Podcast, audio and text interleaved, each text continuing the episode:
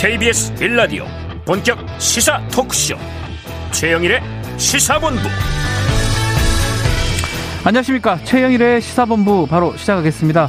저는 이번 주 대신 진행을 맡은 변호사 박시훈입니다. 어제 문재인 대통령 또 윤석열 당선인의 만남 171분간 이어졌다고 합니다. 덕담이 오가는 화기애애한 분위기 속에서 문 대통령은 당선인의 집무실 이전 계획 예산을 면밀히 살펴 협조하겠다라고 했고요.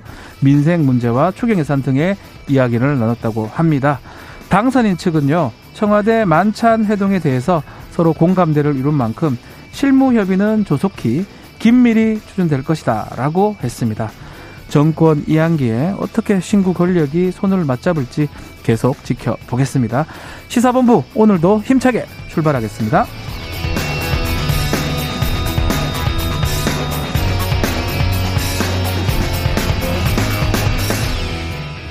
네, 1부에서는 오늘의 핵심 뉴스를 한입에 정리해드리는 한입 뉴스 코너가 기다리고 있습니다. 또 2부에서는요, 10분 인터뷰인데요. 경기지사 출마 포부를 밝힌 안민석 더불어민주당 의원과 지방선거 관련 이야기를 나눠보고요. 이어서 최평과 불기소, 아, 불사조 기자단 또 IT 본부도 준비되어 있습니다. 자, 한 입에 쏙 들어가는 뉴스와 찰떡궁합인 디저트송 신청을 기다리고 있습니다. 오늘 뉴스에 어울리는 노래가 있으면 문자 샵 9730으로 자유롭게 보내주시기를 바라겠습니다. 오늘의 디저트송으로 선정되신 분께는 커피 쿠폰을 보내드립니다. 많은 참여 부탁드리겠습니다. 짧은 문자 50원, 긴 문자는 100원입니다. 최영일의 시사본부 한입뉴스. 자, 오늘의 핵심 뉴스 한입에 정리해 드리겠습니다. 한입 뉴스 시간입니다. 박정호 오마이뉴스 기자, 전예원, 우석대 대학원 개공 교수 함께 합니다. 안녕하십니까? 안녕하십니까? 네, 우리 전예원 교수님은 처음이시죠? 네. 그런데 오늘은 한입 뉴스가 아니라 한 보따리 뉴스가 되지 않을까 어, 싶습니다. 한 보따리 뉴스 부탁 잘 드리겠습니다. 자, 이 얘기부터 먼저 하죠. 자, 문재인 대통령 윤석열 당선인의 회동 171분간이에요. 아마 역대 최장으로 지금 알려져 있죠. 그렇습니다. 아, 이총 2시간 51분 동안 만났어요. 네. 그러니까 사실은 19일 만에 가장 늦게 만난 대통령과 당선인이었는데 만난 시간은 또 가장 또 길었습니다. 어. 뭐 그만큼 할 얘기도 많았고 의제도 많았다라고 볼 수가 있겠는데 어제 사실은 이 첫 만남부터 눈을 눈에 띄었던 게 뭐냐면 문재인 대통령이 유영민 대통령 비서실장과 함께 만찬장 앞인 상춘제 녹전에 먼저 나가서 네. 기다렸습니다 윤당선인을 오. 그리고 에스코트를 하는 그런 모습도 보였는데 네. 어떻게 보면은 그만큼 윤당선에 대한 예우를 좀 다했다라고 볼 수가 있겠고요. 음흠. 또 상춘제 경우에는 2019년 6월에 도널드 트럼프 전 미국 대통령이 방문했을 때 만찬 장소로 사용된 그러니까 국빈급 맞이에 사용되는 건물이라고 볼 수가 있거든요. 그렇죠. 그동안은 본관에서 음. 이 대통령과 당선인이 만나왔는데 상춘제에서 만났던 이런 부분들도 눈에 띕니다. 네. 그러니까 화기애애한 분위기 속에서 흉금을 털고 얘기했다는 게 장재원 당선인 비서실장의 설명이었는데 음. 어제 보면은 뭐 음식 같은 경우도 한우갈비에 레드와인. 아 한우갈비에 레드와인 뭐 네. 의미가 있습니까? 어, 맛있죠. 아, 박 기자님. 저, 저도 좋아합니다. 한마디만 붙이면 비빔밥. 네, 그리고 비빔밥? 말씀하신 음. 것처럼 화합과 통합을 강조하는 음. 비빔밥. 어. 봄나물 비빔밥이 있었고, 탕평채도 올라왔습니다. 아, 다 지금 좀 비빔밥이나 탕평채가 다 통합, 협치 네. 뭐 그렇죠. 이런 의미인 거 아닌가요? 그러니까 어. 이 탕평채 같은 경우는 영조 때 음. 그때 이제 탕평을 잘해서 네. 우리가 당파 싸움이 없어야 된다 그런 뜻을 담아서 음식상에 올라왔던 음. 그런 뭐 녹두 무게, 고기볶음, 미나리, 김 등을 넣어서 만든 그런 음식이잖아요. 네. 이런 것들 통해서 뭔가 이 두 사람의 만남이 그동안 보면은 못 만나니까 안 만나니까 신구 권력 갈등이다라는 얘기가 많았는데 그렇죠. 이젠 다 털고 어, 새로운 화합으로 통합으로 가자 그런 의미를 담은 그런 음식으로 풀이가 됩니다. 자 그러면 그래도 뭐 현안 얘기는 했을 것 같은데 어, 교수님 어떤 얘기들이 또 어떤 의제, 어떤 대화가 나왔을까요? 일단은 이것이 첫 회동이니까 네. 그리고 당선인이 대선을 마치고 만난 거니까 아무래도 덕담은 오고 갔겠죠.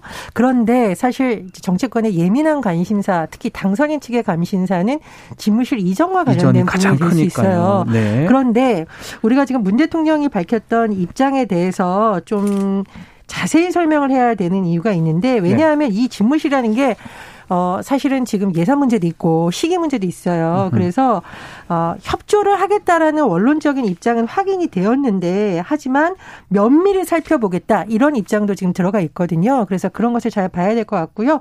두 번째로 뭐 민생 문제나 추경 예산에 대해서도 큰 틀에서는 힘을 모으는 거였지만 사실은 이 추경이라는 부분도 앞으로 절차적으로 해결될 문제는 많아요. 그래서 네.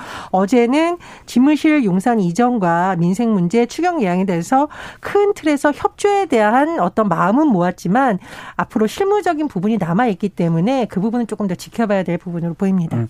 자, 이 질문 들어볼게요. 뭐 이렇게 면밀히 살펴 협조한다. 지무 시정 관련돼서 그렇게 밝혔거든요. 면밀히 살펴 협조한다. 국무회의, 뭐 예비비 통과 이런 것까지 포함된 얘기일까요? 어떻습니까? 그러니까 그 부분에 대한 좀 해석이 네. 여러 가지 좀 나오고 있어요. 사실은 어제 이제 장재원 비서실장이 회동 이후에 브리핑할 때는 면밀히 살펴보고 협조하겠다. 네. 그러니까 특히 협조에다가 좀 강조를 했습니다. 음. 아, 그만큼 갈등이 있었지만 뭐 문재인 대통령이 뭐 안보 얘기를 하면서 무리한 면이 있다라고 했지만 협조하겠다는 말을 했기 때문에 이 부분이 좀 잘 풀릴 것이다. 여기에 좀 방점을 찍었거든요. 네. 근데 청와대 쪽 얘기를 들어보면 면밀히 살펴보겠다. 여기 또 방점을 찍고 있어요. 면밀히 쪽에 면밀히 그렇습니다. 아. 그러니까 지금 보면은 사실은 이제 국무회의에서 예비비가 통과가 돼야 예. 이 부분들 예산을 사용할 수가 있는 상황이 되기 때문에 협조를 하려면 예산 문제가 좀 풀려야 되거든요. 그렇죠. 예산 필요하죠. 근데 뭐 당장 이제 면밀히 살펴본다면 이 예산 문제가 뭐 당장 풀릴 것 같진 않아요. 음. 그, 그 얘기는 뭐냐면 결국에는 5월 10일 윤석열 당선인이 취임한 이후에 이 용산 이전 문제는 좀 속도를 낼 수밖에 없다 볼 수가 있겠고요. 그러니까 이 용산 이전 문제 같은 경우는 뭐 협조하겠다는 얘기를 했지만은 구체적인 내용은 좀 안 들어 있었기 때문에 네. 이거는 글쎄 며칠도 지나면 알겠지만 아하. 이게 뭐 생각했던 만큼 막 빨리 풀려가기는 어렵지 않을까 이런 생각이 듭니다. 자, 면밀히 쪽에 면밀히 따지겠다 청와대 쪽은 그리고 어 당선인 측은 해준다, 협조한다 이게 이게 맞춘 것 같은데 결국 돈이거든요. 예비비. 그렇습니다. 예비비는 국무회의 통과를 해야 됩니다. 근데 이게 조금 정치적 프레임이 작동을 하는 부분이 없지 않아 있습니다. 네. 예를 들면 이제 국민의힘이나 당선인 측이 강조하는 것은 마치 청와대가 안 해줘서 하는 듯한 뉘앙스가 그동안에 있었어요. 음. 계속 그랬습니다. 예, 예. 네. 근데 청와대에서는 또 지금 예상과 관련된 부분을 꼼꼼히 살펴보겠다는 입장에 저는 방점이 있다고 음. 있거든요. 음. 이거 뭐 누구의 책임론으로 흐를 공방의 소지가 저는 남아있다고 보는데 어쨌거나 지금 우리 박정원 기자님 말씀해 주셨듯이 물리적으로 뭐 이사한다거나 기기를 설치한다거나 이런 부분을 봤을 때 5월 10일 이전에 다 이런 계획이 마무리되긴 조금 어렵다이고요. 네. 특히 국무회의라는 것이 뭐 우리가 수시로 소집해서 할 수 있는 건 아니잖아요. 음흠. 그리고 예산도 어느 정도 추정을 해서 뭐 살펴봐야 될 부분도 있기 때문에 박 기자님의 말씀처럼 시간은 어쨌든 5월 10일을 넘길 가능성이 현재로서는 크다 이렇게 볼 수 있겠습니다. 그렇죠. 이 국무회의에서 안건으로 들어가야 되는데 이게 빠진 상황에서 추, 추가하는 게 쉽지가 않거든요. 음. 그 돈이 없다면 사실상 5월 10일 날 바로 개막하는 게 쉽진 않다라고 다 보시는 거군요. 네. 다시 우리 식사 얘기를 좀 하면 음. 결국 지금 통합의 상징 봄나물 비빔밥, 네. 탕평채 술은 레드 와인 레드 와인 뭐죠? 어, 술에 집착을 하시네요. 아니 근데 당선인하고 네. 또 지금 윤 대통령 뭐문 문재인 대통령도 죄송합니다. 문 대통령 대통령도 좀 애주가로 제가 알고 있거든요. 그렇습니다. 그러니까 음. 사실은 뭐 문 대통령은 네. 소주를 좀 좋아하고 네. 그다음에 예, 윤석열 당선인은 뭐 사실 섞어 마시는 거 좋아한다고 좋아하신다고 제가 들었습니다. 예, 많이 들어왔는데 네. 그래서 그 둘 중에 어떤 주종을 선택하느냐 이것도 관심이 좀 있었어요. 아 그래서 왜 뜬금없이 와인으로 바꾸, 바꿨을까요? 레드 와인이 음. 어떻게 보면은 이제 고기랑 잘 어울리는 그런 음. 주종도 될 수가 있고 네. 그다음에 어느 한쪽에 치우치지 않는 아. 그러니까 모두 다 이, 반길 수 있는 그런 주종이다라는 생각이 든 것 같아요. 네. 그래서 이렇게 정해졌고 사실 어제 이 자리를 보면 우리가 용산 이전 문제나 현안 문제에 대해서 구체적인 내용은 없었다고 우리가 지적을 하고 있지만 네. 두 사람이 만난 것 자체가 이 모습 자체가 국민들에게 주는 아, 그런 안도감, 으흠. 뭐 신구 권력 간의 갈등 이런 게 좀 해결해 가는구나라는 그런 안정감을 주는 그런 자리였다는 면에서 문재인 대통령과 윤석열 당선인 측에서도 뭐 어떻게 보면 좀 만족할 수 있는 그렇죠. 그런 자리를 보여줘서 긴 시간을 함께 있었던 것 같고요. 그다음에 어제 있었던 말씀 잠깐 또 소개해 드리면 네. 이 의례적 축하가 아닌 진심으로 당선을 축하드린다라고 음. 문재인 대통령이 먼저 말문을 열었고 정당 간 경쟁은 할 수 있어도 대통령 간 성공 기여는 인지상정이다. 음. 이런 얘기를 해서 어, 격려했고요. 윤 당선인 여기에 대해서 감사하다. 국정은 축척의 산물이다. 음. 잘된 정책은 계승하고 미진한 정책은 개선해 나가겠다라고 했고 또 헤어질 때도 문재인 대통령이 윤 당선인에게 넥타이를 선물했어요. 아 넥타이요? 그래서 꼭 성공하시길 빈다. 제가 도울 게 있으면 언제든 연락해 달라라고 했고 네. 윤 당선인도 건강하시길 빈다라고 말한 다음에 헤어졌는데 또 청와대 쪽 얘기를 들어보면 이 넥타이가 이재명 이 상임 고문한테 아, 그, 그 넥타이입니까? 똑같은 넥타이라고 아. 하더라고요. 그러니까 이게 줄무늬고 이렇게 색깔 여러 네, 개 그렇습니다. 여러 개 있는 거. 네. 그래서 그것도 이제 통합을 사실 음. 상징하는 거거든요. 그래서 문재인 대통령이 윤 당선인에게 통합과 화합을 거듭 강조하는 그런 모습을 볼 수가 있었습니다. 네. 넥타이가 네. 사실 남자들한테 넥타이 색깔이 중요합니다.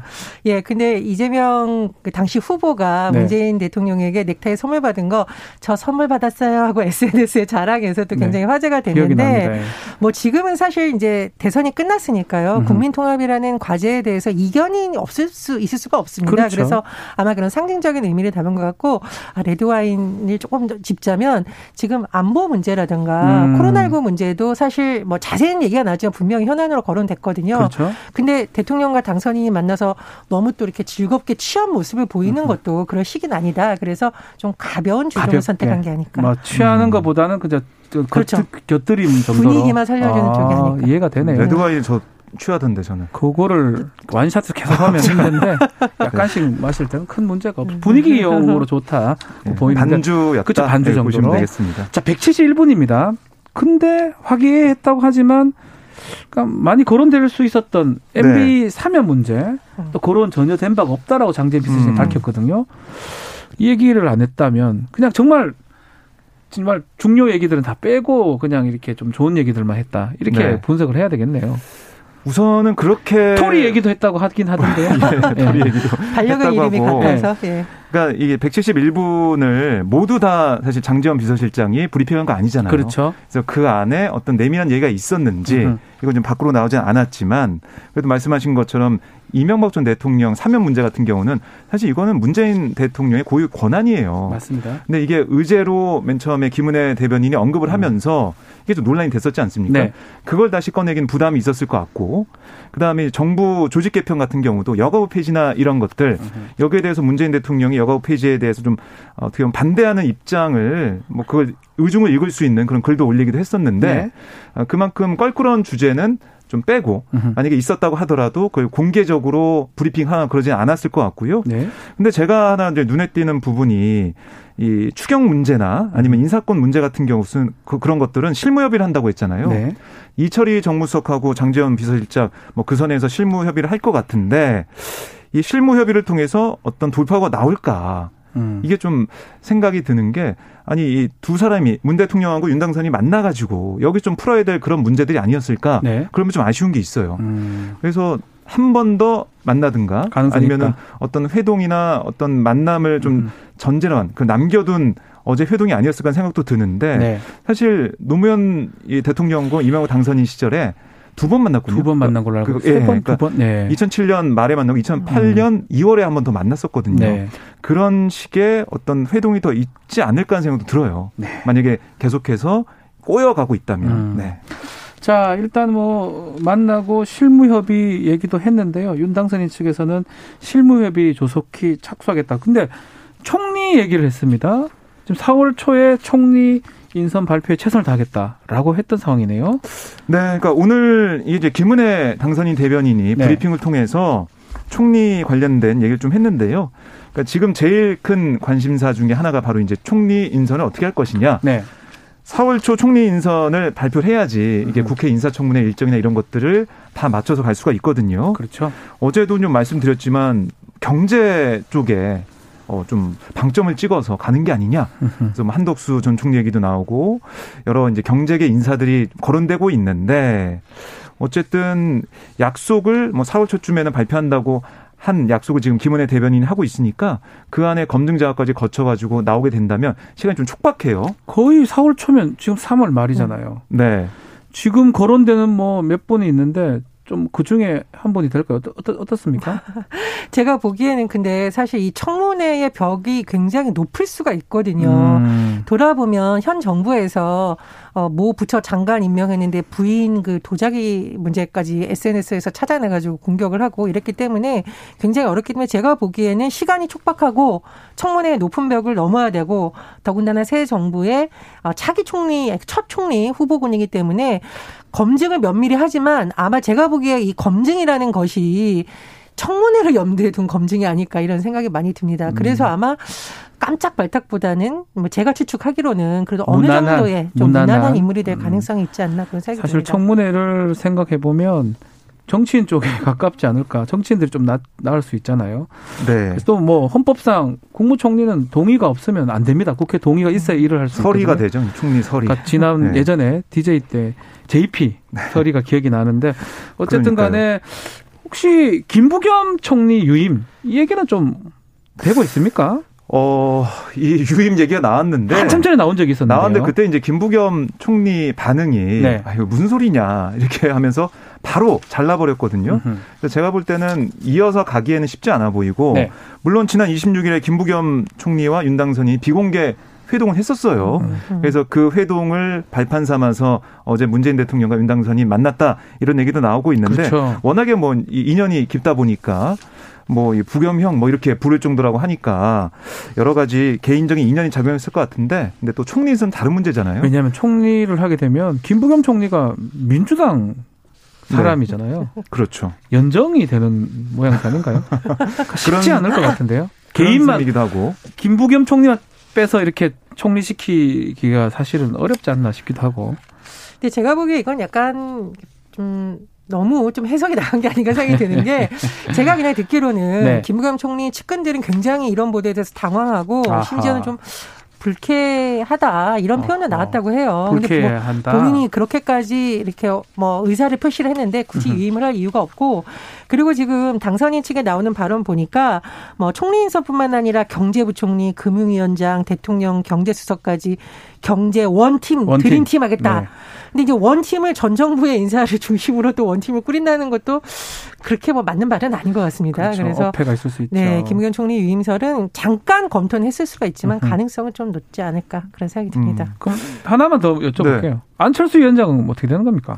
안철수 위원장도 지금 제가 볼 때는 후보군에 있다고는 아. 하는데 근데 좀 계속 걸리는 게 권성동 의원이 네. 얘기했던 부분. 안 된다고. 너무 욕심, 욕심 내지 말는 거 아니냐. 네. 이렇게 얘기했기 때문에 권성동 의원의 발언에 윤석열 당선인의 음. 의중이 좀 있는 게 아니겠느냐. 좀 볼 수가 있어서 글쎄요. 어, 계속해서 경제 쪽 얘기를 김은혜 대변이 하는 걸로 봐서는 네. 경제 관료 출신이 총리로 지명될 가능성이 있지 않을까. 한덕수 전 총리. 그쪽이 좀 가장 음. 유력하지 않을까 저는 개인적으로 생각을 하는데. 그럴 것이다. 뭐 4월 초에 발표한다고 해서 4월 1일이 또 만우절이라고 해서. 잠깐만요. 그날은 또 발표는 안 할 것 같다는 얘기가 나오고 있어요. 잠깐만요. 그래서 저그 인수에서 뭐 만우절 날 그렇게 하지 않아요. 그래서 하면 4월 1일. 4월 1일은 아니고 4월 2일, 이날 4월 3일. 2일, 3일이 토일 아닌가요? 주말에 아마 또 발표할 것 같습니다. 네, 알겠습니다. 4월 초니까요. 1일보다는 2, 3일 아니면 4월 4일 정도가 되지 않을까 보입니다. 자, 잠시 교통 정보를 좀 들어야 될 것 같습니다. 교통정보센터 정현정 리포터. 네, 점심시간이 되면서 도로 위에 돌발 구간이 늘었습니다. 앞차와의 안전거리 유지하면서 조심 운전하셔야겠는데요. 먼저 경부고속도로입니다. 서울 방향으로 통도사 부근에서는 승용차 화재 사고가 나서 처리하고 있습니다. 언양분기점에서 경주 부근까지는 작업이 시작됐고요. 건천 부근에서도 승용차 고장난 차 서 있습니다. 반대 부산 방향입니다. 한남에서 서초까지 4km 구간 천천히 가고요. 신갈분기점에서 수원까지도 이어서 막힙니다. 한편 동김천 나들목 부근 3차로에서는 화물차 관련 사고가 나서 처리하고 있습니다. 서해안고속도로 서울 쪽인데요. 금천부터 막히고요. 반대 목포 쪽으로는 석임제 부근 2차로와 갓길에서 사고가 나서 처리하고 있습니다. 한편 코로나19 영향으로 닫혔던 서울 시내 벚꽃길이 3년 만에 일제히 열립니다. 본꽃 개화 시기에 맞춰서 4월 2일부터 10일까지인데요. 서강대교 남단부터 의원회관 사거리까지 국회 뒤편 여의서로 벚꽃길을 개방합니다. 평일에는 오전 9시부터 밤 10시까지고요. 주말에는 오전 8시부터 밤 10시까지입니다. 방역 수칙 잘 지키면서 관람하셔야겠습니다. KBS 교통정보센터에서 정현정이었습니다.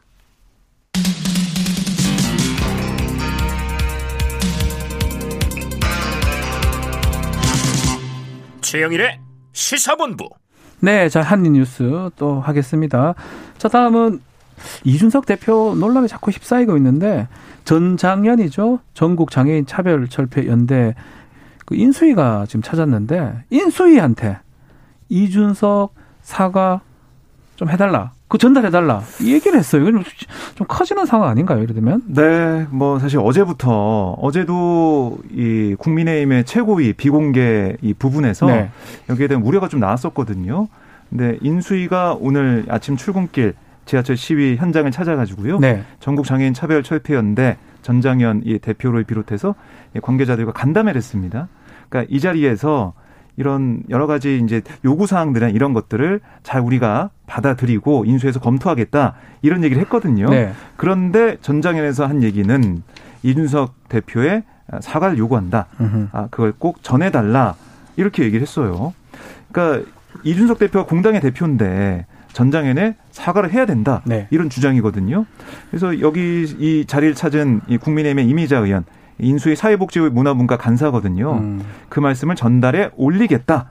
그러면서 여러분의 절박한 마음을 알겠으니 시민들께 폐를 끼치는 부분은 좀 지양해 달라 이런 얘기를 했어요. 네. 그래서 뭐 투쟁은 이렇게 좀 마무리를 하고 4월 20일 장애인의 날에 맞춰서 전장현 측 정책 제안에 대한 인수위 측 답변을 주는 걸 검토하겠다 이렇게 좀 정리를 했습니다. 자 이준석 대표는 또 뭐 볼모 이런 얘기 별 문제 없는 거 아니냐 관용적으로 쓰는 거다라고 하면서 좀 반박하는 모양새입니다. 예, 이준석 대표가 이제 볼모는 관용적으로 사용하는 음. 말이고 본인이 이제 비판한 거는 전장현의 시위 자체가 아니라 네. 방식을 비판한 거다. 아하. 그래서 이 대표의 말을 조금 요약을 해보면 그 출입문을 막아서 이렇게 지연이 되면 시민들이 불편하지 않느냐 이런 취지를 좀 강조한 것으로 보여요. 근데 이 지금 김예지 의원의 말이 굉장히 많은 사람들의 공감을 얻는 이유는 그거잖아요. 이 정치인들이 나서서 왜 시민과 이게 장애인을 음. 대립하는 것처럼 만드냐. 네. 그래서 저는 김예지 의원의 인터뷰를 굉장히 섬세하게 봤는데 김예지 의원이 장애인 단체에도 사과를 했지만 시민분들 참 불편하시죠. 음. 시민들한테도 사과했어요. 왜냐? 시민들한테도요. 이 부분은 음. 정치권이 풀어야 될 문제라는 거죠. 음. 그래서 그런 점에서 굉장히 많이 공감을 얻고 있고 또 이제 국민의힘이 이제 곧 여당이 되지 않습니까? 네. 여당 지도부 특히 당 대표의 발언에 파장이 굉장히 큽니다. 아마 그런 부분 때문에 최고위원회에서도 자제를 해달라 이런 말이 나온 것 같고요.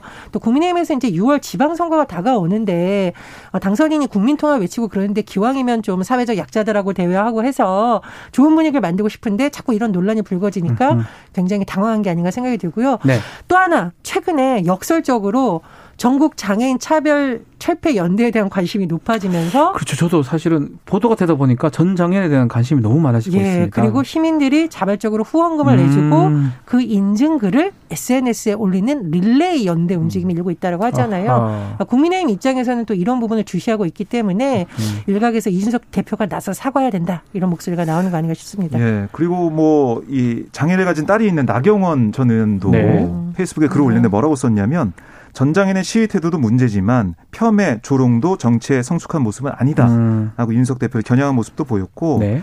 그리고 오늘 민주당에서는 이 전장현 아, 이 관계자들과 또 간담회를 국회에서 가졌어요. 네. 그래서 여기서 박지원 민주당 공동비대위원장 뭐라고 했냐면 장애인 차별에 대한 본질을 외면하고 부적절한 발언을 했다 라고 이준석 대표를 비판하면서 상처받은 장애인들께 정치인으로서 제가 대신 사과드린다. 이렇게 얘기를 했습니다. 음. 그러니까 이게 좀 파장이 점점 커지고 있는 상황에서 이준석 대표도 물러서지 않는 물러서지 그런 않아요. 모습이기 때문에 음.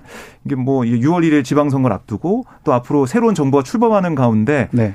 얼마나 또 악영향을 줄지 또 파장이 어디까지 번질지 계속 정치권에서 또, 또 시민들도 국민들도 네. 지켜보고 있는 그런 상황입니다. 자 다음은 민주당 좀 얘기 좀 해보죠. 자 김동연 새로운 물결 대표가 지금 더불어민주당의 윤호중 비대위원장이 합당 제안한 거 수용한다라고 밝혔네요. 네. 윤호중 비대위원장이 어제 네. 당 비대위 회의에서 공식적으로 제안을 했어요. 그러니까 정치 개혁을 위해서 우리가 이제 힘을 모아야 되고 또 통합도 하자라고 얘기했는데 바로 김동연 대표가 오늘 아침에 새로운 물길 최고위 회의를 열어서 네. 의견을 모은 다음에 기자회견을 통해 윤호중 위원장의 합당 제안 양당 통합 제안을 수용한다 이렇게 수용한다. 얘기를 한 겁니다. 예.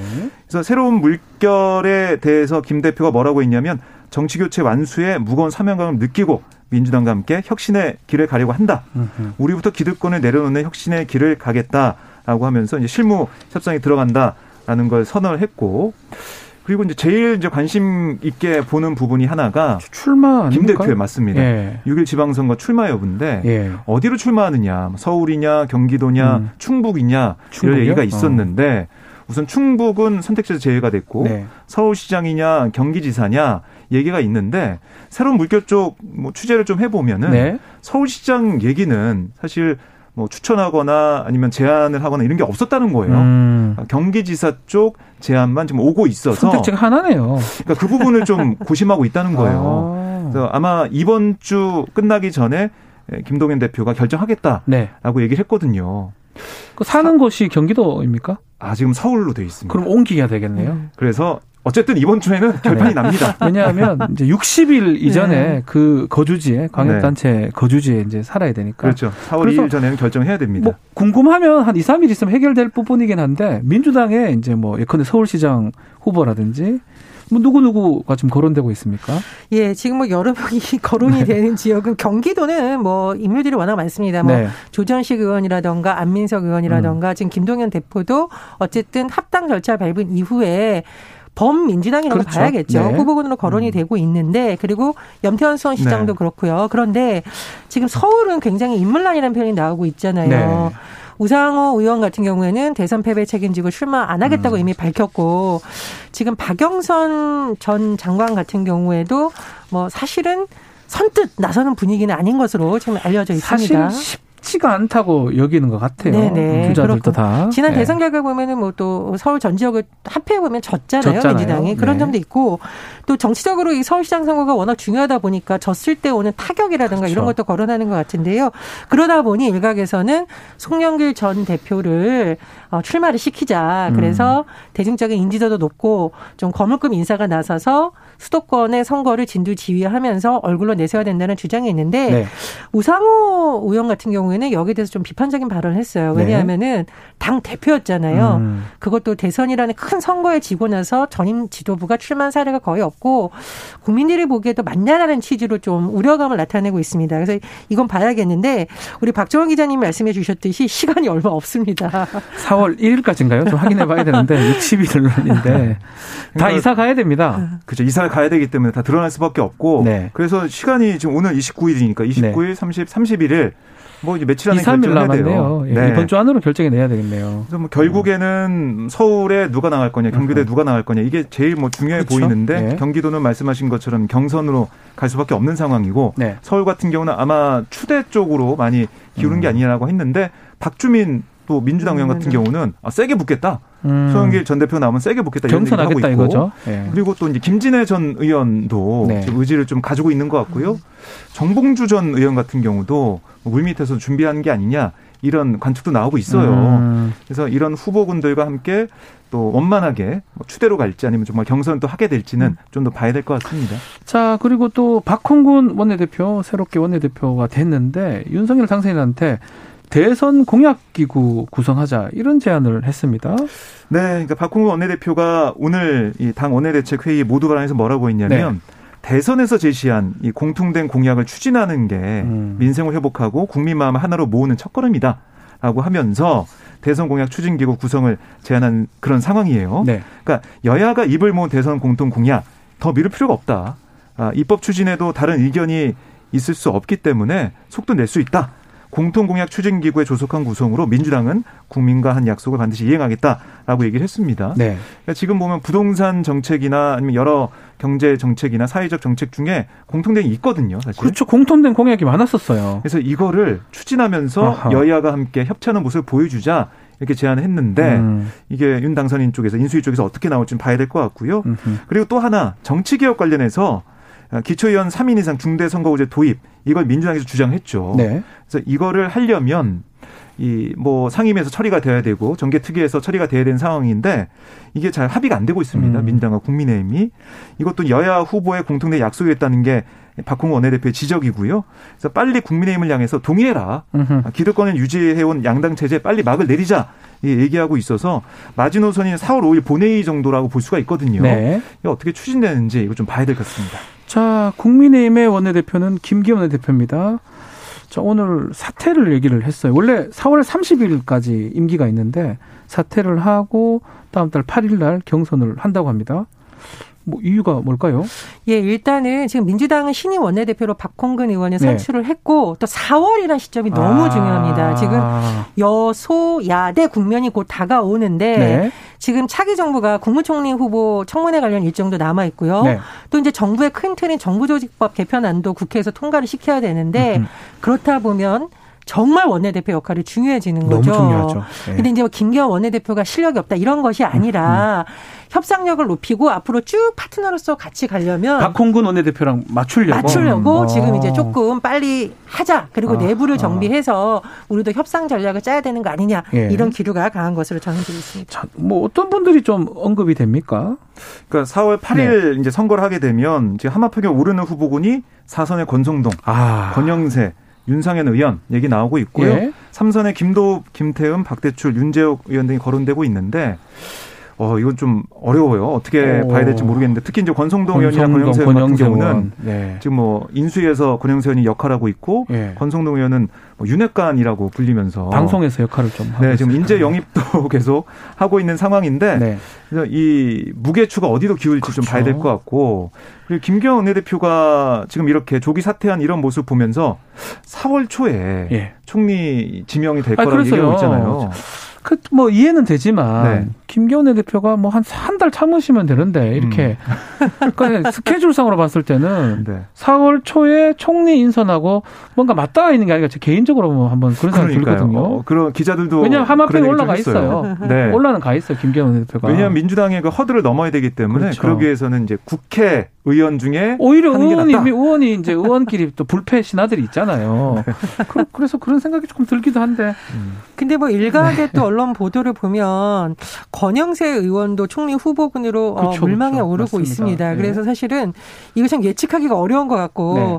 제가 보기에 여러 가지 인사 검증 하려면 본인에게도 연락이 오는 경우가 많잖아요. 거의 하죠. 어, 어, 하는데 그래서 지금 제가 보기에 권영세 의원, 김기현 의원 전화기를 잘 때도 손에 꼭 잡고 주무시지 않을까. 혹시 중요한 연락이 올까 그런 생각이 듭니다. 네. 근데 이제 제가 보기에는 이 새 원내대표 선거는 사실은 어, 대선 이후에 가장 중요한 어떻게 보면 정치 일정이 될 수도 있다는 생각이 들어요. 네. 앞으로 어떤 국면이 펼쳐질지가 중요한 것 같고 중요한 것은 이제 협상력이 얼마나 있느냐이잖아요. 그런 기준을 아마 국민의힘에서 굉장히 고민하고 있지 않을까 싶습니다. 알겠습니다. 자 오늘 한입뉴스 여기서 마무리를 해야 될 것 같습니다. 박종호 오마이뉴스 기자 전예현 우석대 대학원 교경 교수님과 함께했습니다. 감사합니다. 고맙습니다. 감사합니다. 자 0714님께서 해바라기의 사랑으로 신청을 한다고 합니다. 부디 민초들의 삶을 보살펴주는 정치권이 되기를 기대해 봅니다라고 글을 주셨습니다. 최영일의 시사본부 저는 이번 주 대신 진행을 맡은 변호사 박지훈이고요. 1부 순서는 여기까지입니다. 오늘의 디저트송은요. 0714님이 보내주신 해바라기의 사랑으로 곡입니다. 멀리 가지 마시고 잠시 후 2부에서 뵙겠습니다.